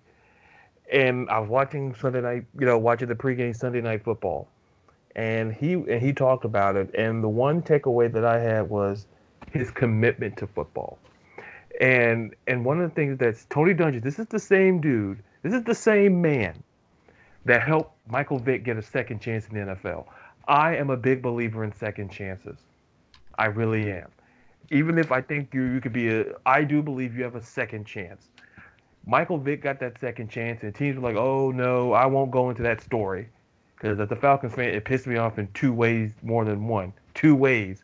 But the point is, is that, is is that, and and the thing is, is that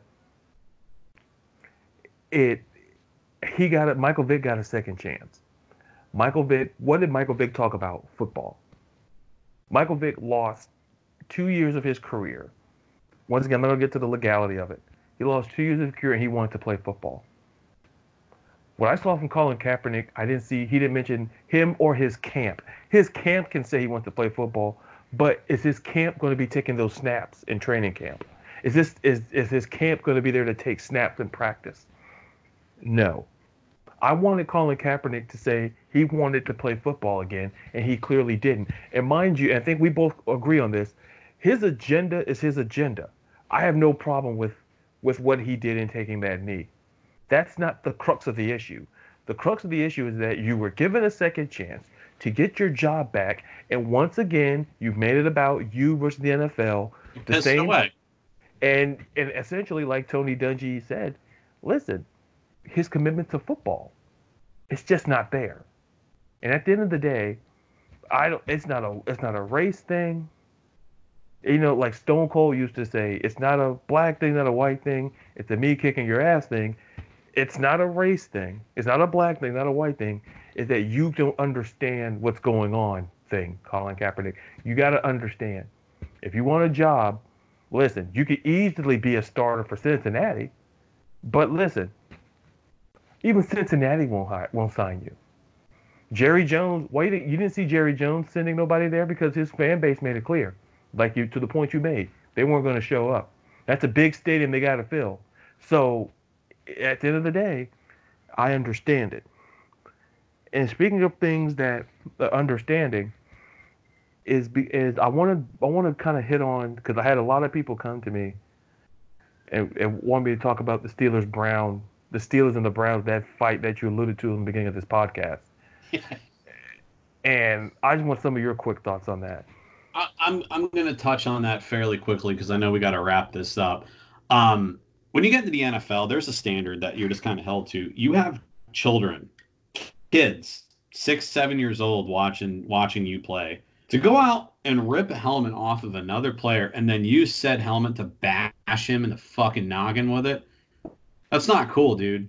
That I don't care what is going on and going through your brain. You have an expectation to be better than everybody else because you are less than one. I think the the last time I I, I looked at this, less than three percent of high school athletes make NCAA Division One.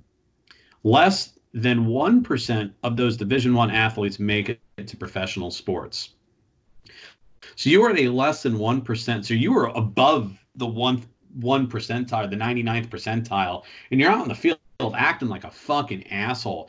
Now, hats off to you, all pun intended.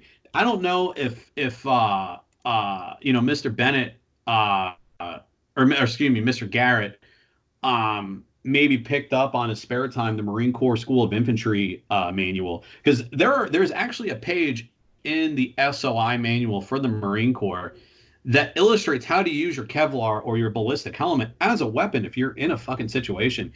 He followed the swinging motion of the Marine Corps SOI to the T. So I don't know if he was a Marine in a, in a past life. Maybe he fought in, in Guadalcanal or Iwo Jima or the Battle of Peleliu or Frozen Chosen or wherever the hell. But that was a great hit with that helmet, but unacceptable in a professional sport. Uh, indefinite suspension. Honestly, that he should be gone permanently. Donald Trump, get him out of here. He's done. Two hundred fifty thousand dollars. You're done. Now Mason Rudolph. At the same time, you're not the exactly innocent angel either because you tried ripping his helmet off. Again, actions have consequences. Um, he should face some type of penalty as well. But to go to stand up and you, this wasn't one of those jerk reactions. You know, sometime I'm sure you've been in situations, or I've been. You and your buddies are messing around. You maybe have a drink or two. Someone, you know, kind of fluff punches you. You might just instinctively hit him with a right cross or something on accident. That wasn't the case. They stood up. This dude had his helmet in his hand. He stood back, stood forward, took a step, and clunked him. He was playing whack a mole on Mason Rudolph's head. Uh, I I don't I don't think it was cool. Um, shame on him. He set a very poor example for uh, young athletes, uh, elementary, junior high, high school, college. He he showed a very unacceptable behavior as a professional. And again, this is what I'm hinting at. While you're at your workplace, you can't be acting like a dick. Save it for off the field. Save it for your own personal time. If he wanted to, to beat Mason in the head with something, he should have said, "Hey, meet me out in the parking lot after the game. I'm gonna fuck your ass up." Other than that, but that's what I got on that. Very unacceptable. And you know what? You're you're absolutely right. And and, and my my biggest takeaway is this. If if you ask people about Myles Garrett, he's a very good dude. He, you know, he was the first all-around player for Texas A&M. He's a hell of a player. But this is what I this is what I said, and what I my thing is is that I understand if, if Mason Rudolph started it, then maybe find him, suspend him a game or two. But the reality is this: what he did constituted assault. He he took a weapon, the helmet became the weapon, and he assaulted him. And and when I hear you know a Browns player, I think Sheldon Richardson defend Myles Garrett, you can't defend that. you can't if if so what you're saying is that well, and you brought up a good point. You know, you get a little tip, you know, whatever, and you put a right cross on somebody. Does it make it right? No. It doesn't, you know, it doesn't it doesn't make it right. So at the end of the day, my my greater point is this. Myles Garrett, I'm glad he's gone for the year, but I do believe in second. I, I go back to that theme of second chances. I do believe in second chances, but I don't think he may get it this year. He may not even get it next year. He may lose two years of his career because of one incident, and and there's always a line. I use I call it you know the Charlie Sheen line. Charlie Sheen was the highest paid actor on television, and Chuck Lorre. Chuck Lorre, you know, he's on the number one show until uh, Two and a Half Men, and he was like, you know, do. what? There you go. Chuck Lorre's like he let him do his thing, but how, why did Charlie Sheen get fired? He crossed the line by talking about Chuck Lorre. So he, you know, at some point it ties into the Kaepernick thing to a degree where there's always a finite line. And with Myles Garrett, I don't care how angry you were, you assaulted another man, and quite frankly, it goes to the fact that we're not even talking about the Cleveland Browns winning that football game. We're talking about that. And if I'm Freddie Kitchens, that goes to him. Oh, you can support him. That's fine. But you also got to make it clear to your organization because you lost a quarter million dollars behind it that that's not going to be tolerated. You keep your emotions because if we're in a big game, one of the many big games left for Cleveland. But the point is, is that it could cost you a game. Forget if that if I can jump in and like you said, that's that's a, a crime. If that was anywhere else but a football field, if you and I got into a tuffle at a at let's just say off the tracks, just we'll, we'll keep it local. You and I went to off the tracks, and we got into an altercation. I picked up a bar stool and cracked you upside the head with it. That's assault and battery with a deadly weapon. That is a felony in the state of Florida. I would go to jail if you and I got into an argument in a Home Depot parking lot and I grabbed a, a fucking hammer and hit you in the head with it, guess what?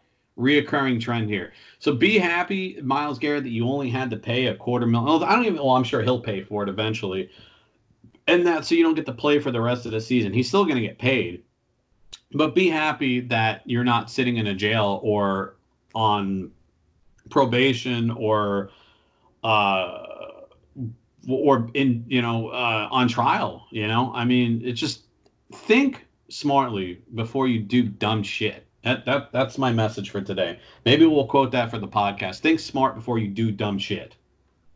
Yeah, that that's a good enough title for me. and and but you know, with, with, that being said, folks, if you have any other thoughts and comments on it, go to social media at Sports the World, go Twitter and Instagram. On our Facebook page, Sports in the World ampersand for the word and. Listen to this episode and every episode hitting the About tab. Check out the content. And once again, I will give the quarterback rankings next week. And and, and once again, folks, once again, leave your thoughts and your comments. And more importantly, rate the show, good, bad, or indifferent. It's always appreciated. You can also drop a message here. We'll play it. And, you know, if we like it, we'll play it. If we don't, well, we'll still play it. But but until you hear us again, and until fun fact, I have fun facts. Let's not forget the fun. Uh, oh yes, yes, yes, yes. My apologies, folks. So fun fact: take a guess where the first zoo in America was. Okay. Give me a city. Give me a city. Oh, any city in the, oh, is it in the United States? In the United States, first city to ever have a zoo. Okay, I feel like I should know this. I have two. I'm gonna go with. You know what? I'm gonna say Chicago. Wrong. Philadelphia. Philadelphia. And guess, what, and guess what else? Oh. Epstein didn't kill himself. Ah oh, man, you know, folks, I walked into both concepts. You know, every week I hear that, I still learn something new, and that's the quality of education, folks. That's it, boys. Until and, next time. Until next time, folks. Be real, be you, be blessed. Until we hear you again, until let's toast again. I'm Ladarius. And I'm Chris. And enjoy the rest of your day. Be real, be you, and be blessed. See you.